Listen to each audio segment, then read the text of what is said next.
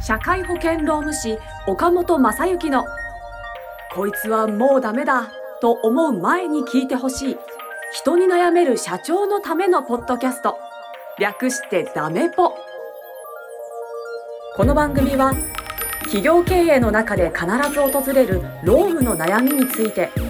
社会保険労務士の岡本正幸先生が具体例なども交えながらコミュニケーションと労務の視点で解決策への考え方をお伝えしていく番組です。中小企業の労務管理と SDGs を推進する三茶社会保険労務士事務所の提供でお送りいたします。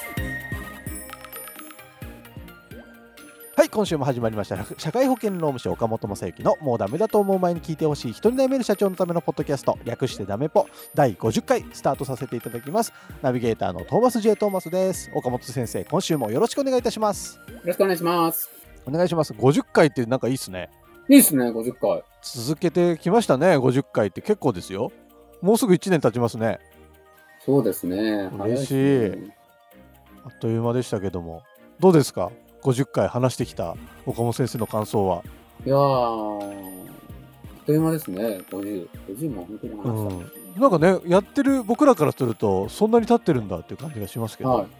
いやいやいやいや。とんでもないです。岡本先生がたくさんためになる情報を発信してくれるので、多分あのとてもこちらの番組を聞いて役に立ってるなと思ってる方はたくさんいらっしゃると思うので、まあ、そうだと嬉しいですけどね。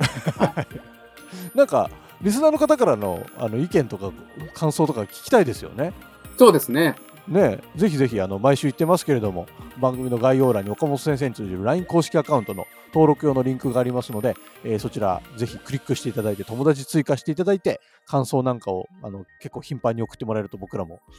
すごく励みになりますのでどうぞよろしくお願いいたします。よろしくお願いします。はい。はい、あと岡本先生についてはあれですね三茶社会保険労務士事務所というふうに最初のナレーナレーションでも言ってますけれども、えー、三茶 SUNCHA 社会保険労務士事務所で検索していただけると岡本先生のホームページが出てきたりしますのでちょっと岡本先生についてもいろいろアプローチしてもらえると嬉しいなと思っております配信者としては、はい、よろしくお願いいたしますお願いします。ぜひぜひ。はい。というわけで今日はまあ50回なわけですけれども、えーちょっと前にもやりましたね、えっ、と、雇用契約書。はい。雇用契約書についてちょっと岡本先生に深掘りしていただきたいなと思うんですけれども。はい。わかりました。はい。そうですねお願いします。まあ、今年度から、えーはい少しお話をする内容で、ご相談を受けてお話とするというよりも、うんまあ、ご相談の中で話してることもあるんですけど、はい、あの、はい。ベースとなる、いろいろと、えー会社さんで、えーきちんと整えていただいた方がいい項目とか、はい。えーまあ、それを、えー整理いただく上でのご留意いただきたい点とかを、ちょっと私からの情報発信の、はい。になりますけれども、そんなことをしていきたいなと思って先月から始めさせていただいて、先月あの、えー雇用契約書とか労働条件通知書ということに関してお話を一回させていただいたと思います。で、まあ、あの、当たり前ですけど、あの、契約っていうのは、えーうん。前月も言ったことですけど、うんうん。あの、口約束でも契約は契約なので、えーになんですけれども、民法上はですね。ただ、あの、実務的に考えると一体言わない論っていうのはね、不毛な議論になったりとか、はいはい。あの、ありますので、で、特に働き方という面で言うと、こんなこと聞いてなかったとか、で、こんな風に思ってませんでしたみたいなものっていうのは、あの、生き生きとね、やっぱりお互いに働くという面でも、あの、ちょっとね、いらない、その、ハードルになってしまううん可能性があるので、はいだったら最初にきちんと、えー、契約書を、ま、結んでおく、えーうんうんうん法律的には労働条件を明示しておくというのは義務になってますけど、そういうことをしておきましょうということで、えーお話をしたかと思います。で、はい前回は、あの、その中でも特にその時間の記載っていうのは大事なんですよということはお話をしましたので、えーうんまあその時のお話をまた、えー聞いていらっしゃらない方で、ごご興味のあった方は聞いていただければと思います。そうですね。はい。はい。で、今回はですね、えっ、と、あの、契約書で、えーどういうことを書かないといけないかというのは、あの、法律で決まってますし、えっ、と、それは、すいません、あの、ネットで検索してもらったらたくさん出てくるので、えそこ、はいはいはいあ、そこに譲ります。あの、あの、うんうんえこれこれこれって、口頭で言ってってもつまんないだけになってしまうのでと思います？うんうんうんで、あの、ただ、あの、ちょっとその、この前、時間という話をしまして、今回はその、はい契約期間ですね。えー期間というのも大事になるので、えーそこも、あき、あのー改めて意識をいただいて、あまり意識をいただいてなかった方は意識をいただきたいなと。なるほど、なるほど。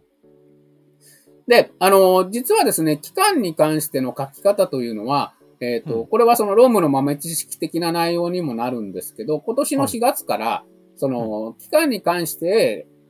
あの、まあ、期間に関してだけじゃないんですけど、特に期間に関しては、あの、書くことを改め、きちんと明確にしてくださいよっていうのが一個加わりますので、その話もう、ん。えーこの中でしていきたいと思います。ほうほうほ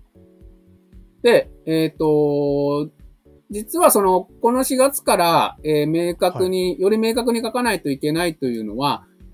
す、べ、ての労働者に対して、その、場所と、その、将来の変更の範囲をきちんと明示しなさいと。働く場所がどこなのかということと、将来それが変わる可能性がどのぐらいあるんですかというのを、まあ、あの、可能な限り書いときなさいよっていうのが、えー明示されました。なんで、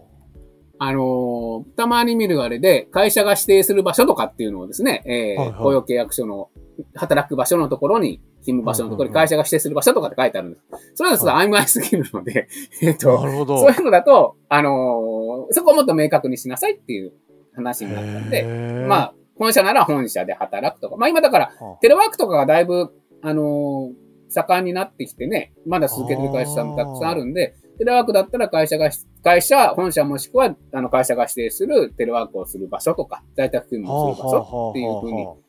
するとか。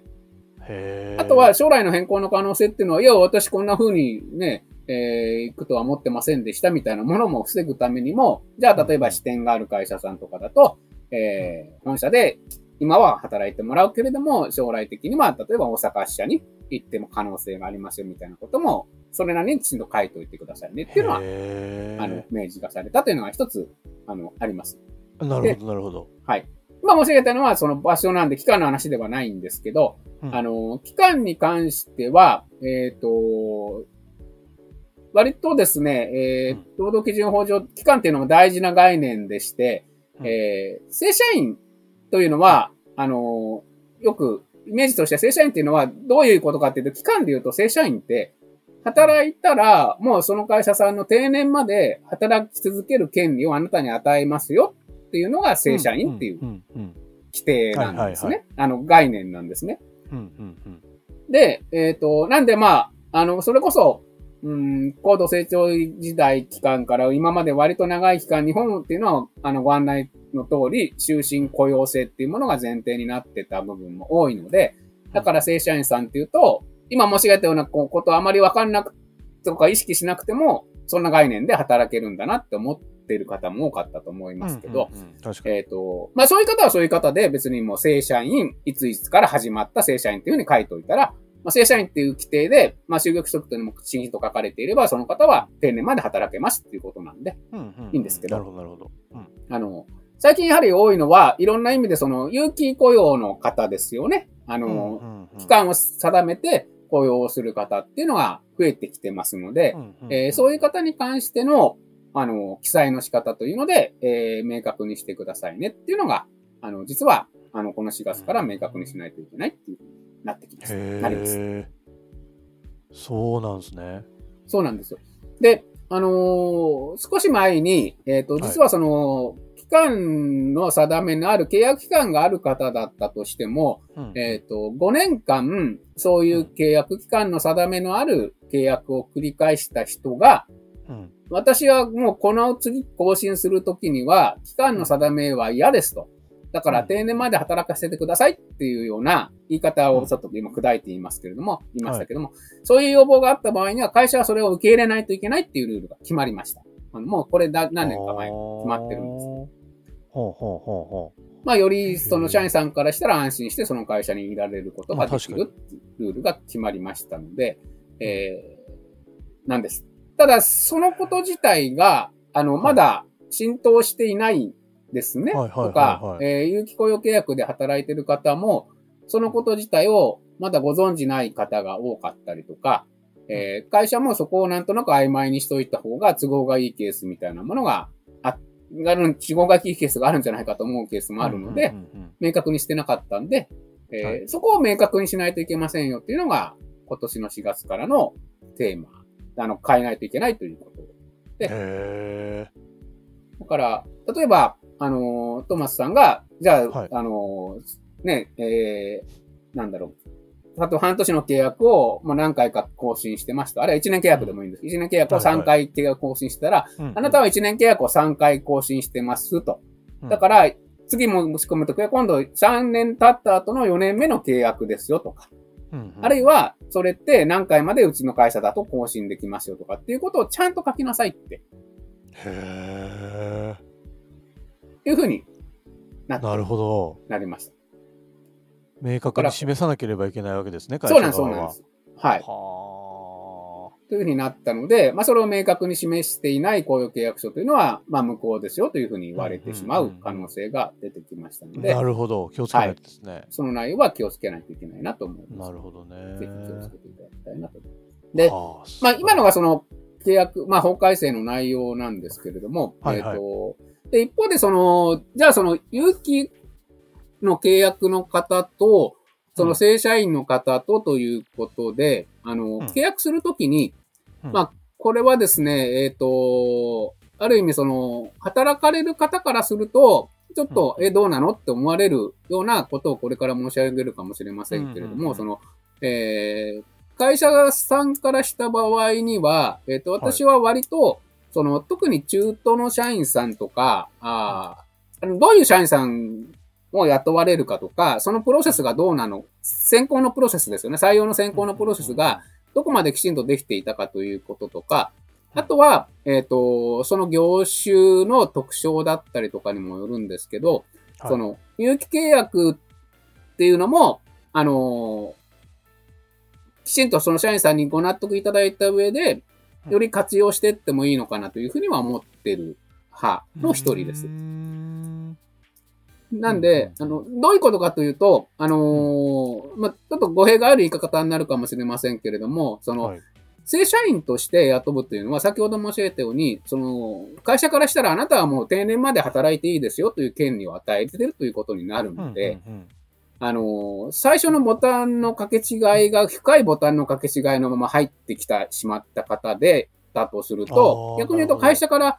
あのー退いてくださいねっていうのがうん。非常に言いにくいうん。くなるんですね。やめていただくということができにくいで、今の世の、そういうふうに感じている社長さんも多いかもしれませんけど、あのやはり今のあの日本の労働法っていうのは、うん。あのどうしても、ね、契約の時点とかで考えると、会社よりも労働者の方の方が弱い、立場にはありますので、その弱い立場の方を守るという面でいくと、その今申し上げたようなものというのも一つの大きな特徴になっているというのはあるんですけど。う、んそうすると、あの、最初からあまり考えずにですね、正社員で雇ってしまうと、で、その後ちょっと、まあ、このね、あの、番組の中でも、こういうケースどうしましょうかみたいな話がなんかあったと思う。思思ったよりも全然、ね、えーえーこんな人だとは思わなかったとかですね、はあの、そもそも、あの、おね、契約の時に言ったことと、うん。ね、えーご本人が入ってきていただいてからのパフォーマンスとか、えーうん。行動とか、ね、うん。えーまあ、全然違いすぎるし、ご本人もそれをなかなか改める機会とも思わないんですみたいなケースが発生してしまうので、はい。まあ、やっぱりその、えっ、と、ある面お互いにお互いを、こう、品定めをするというわけではないですけど、うん。あのうん。そういう期間っていうのは、あの、必要なのかなっていうふうには思いますので、うん。それが有期雇用契約期間みたいな感じです、ね。なるほど。そういうふうに利用していけばいいわけですね。そうですね。なんであの、まあ、例えがまた語弊がある例えになるかもしれませんけど、あのね、はいはいえー男女が出会って結婚するまでの間でね、もちろんその、うんうんうんね、えー一定のお付き合い、まあお付き合いの期間っていうのはどのぐらいあればいいのかっていうのはわかりませんけど、うんうんうんまあね、えー即結婚、出会ってすぐ結婚するみたいな方っていうのもいらっしゃいますので、うんうんうんそれを指定するわけではないですけど、うん。まあ、割とね、お互いをある程度理解して価値観とかをこう確認し合って、うんうんで、その上で結婚なさる。まあ、交際期間があって結婚なさるというステップを経るうん。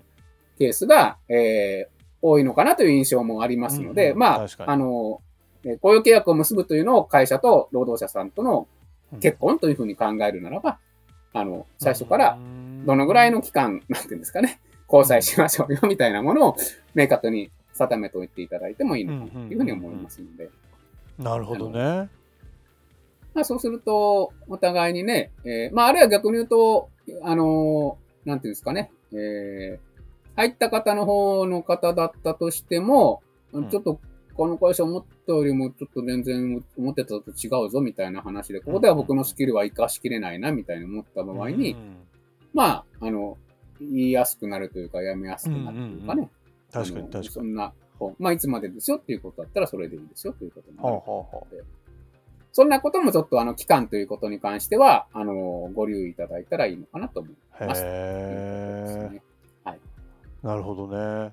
えこれなんかこの変更になった経緯としては何かあるんですか？これまでの。働き方が変わってきてるからなんですか？働き方が変わってきてます。し、あの、やはり先ほど申し上げたように、あの、有期で働いてる方が、そうは言っても世の中全般でいくと、なかなかその生活が安定しにくいみたいな傾向というのはあるみたいでして、あうの、まあ、数年前にあの、え年末に派遣村みたいな、派遣切りが横行して派遣村みたいなのができたみたい。ことから、まあ、派遣のあ働き方っていうのも期間の定めた働き方なので、でそれをなんとなくこう、会社の思いだけでなんかね、みあの、恣意的にうん派遣社員の方々を利用してみようみたいなものを、あの、やめさせようということでいろんな改正が入ってきて、まあ、うんできる限りやはり正社員になるっていうのは一つの、あの、まあ、安心であり、生活的にも安定するので、あの、正社員になるということを進めてるというのは今の国の方向性の一つだと思いますけどうん、その流れからですね、今回の改正というのも、やはり、そこをより明確にしましょうと。なるほどね。へえ、いや、勉強になりました。ありがとうございます。はいリスナーの皆様も、ね、あのうちの会社の場合はもうちょっとこうだとか、もう少しここ聞きたかったとか、いろいろあると思いますので、ぜひですね、概要欄に岡本先生に通じる LINE 公式アカウントの登録用のリンクがありますので、そちらに友達追加していただいて、さらに聞きたいことだったりとか、メッセージでポンと送っていただけますと幸いです。どうぞよろしくお願いいたします。では、はい番組の最後にロームの豆知識をお願いいたします。はい。で、いろんなものも知識は今申しましたように、あの、今年の4月から、えっ、と、契約書に書く内容が変わりますということでございますので、まあ、それは、あの、えー詳細は、えーね、えーネットとかで検索をいただいた、まあ、厚生労働省のホームページに行っていただいたら一番いいと思いますし、なるほどえー厚生労働省ですねますので、今私が申し上げたようなことを、より詳細には書いてありますので、はあはあはご覧ください。とあなるほどいうこ。とでございます。はい、4月ですからね、そろそろ準備始めないとですもんね。そうですね。はい。はい、いいタイミングで聞けました。ありがとうございます。はい、というわけで、えー社会保険労務省岡本正幸のもうダメだと思う前に聞いてほしい人にダメる社長のためのポッドキャスト、略してダメポ第50回以上で終了とさせていただきます。岡本先生、今週もありがとうございました。ありがとうございました。今週も最後までお聞きいただきありがとうございました番組概要欄にある三茶社会保険労務士事務所の LINE 公式アカウントから番組への相談や感想扱ってほしいテーマなどをお送りください。些細なことでもお気軽にご連絡くださいませ。それではまたお耳にかかりましょう。ごきげんよう。さようなら。この番組はプロデュースライフブルームドットファンナレーション水野あずさ提供三茶社会保険労務士事務所がお送りいたしました。